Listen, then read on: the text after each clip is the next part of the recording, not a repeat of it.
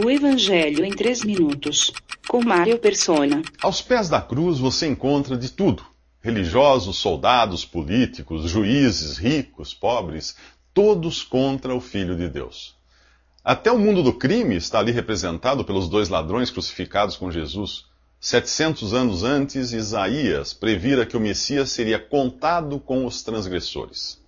No início, os dois criminosos zombam de Jesus, mas quando um deles grita: Você não é o Cristo? Salve-se a si mesmo e a nós, o outro repreende, dizendo: Você não teme a Deus, nem estando sob a mesma sentença? Quem é esse ladrão que de repente muda de lado? Séculos depois, alguém inventaria uma biografia para ele. Seu nome seria Dimas, ladrão e assassino perigoso, filho de um chefe de quadrilha.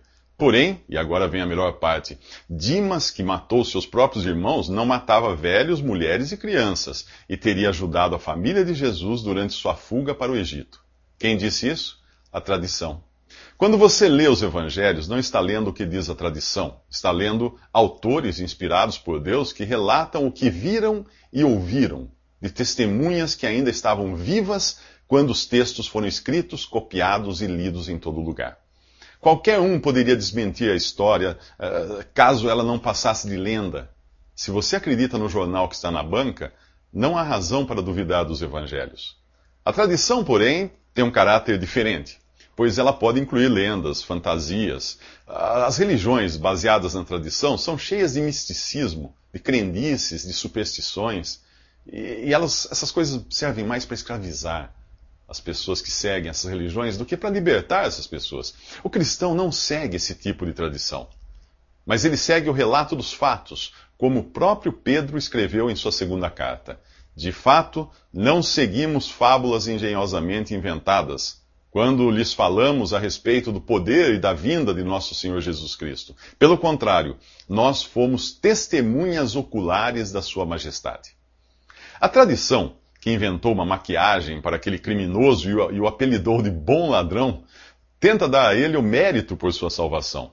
Se você chama de bom um criminoso que num assalto mata apenas o pai de família, poupando a mãe, os filhos e a avó, então vá em frente, acredite na tradição. Ah, foi a palavra de Jesus. A palavra de Jesus que transformou o coração daquele criminoso. Ele acabara de ouvir Jesus dizer: Pai, perdoa-lhes, porque não sabem o que fazem.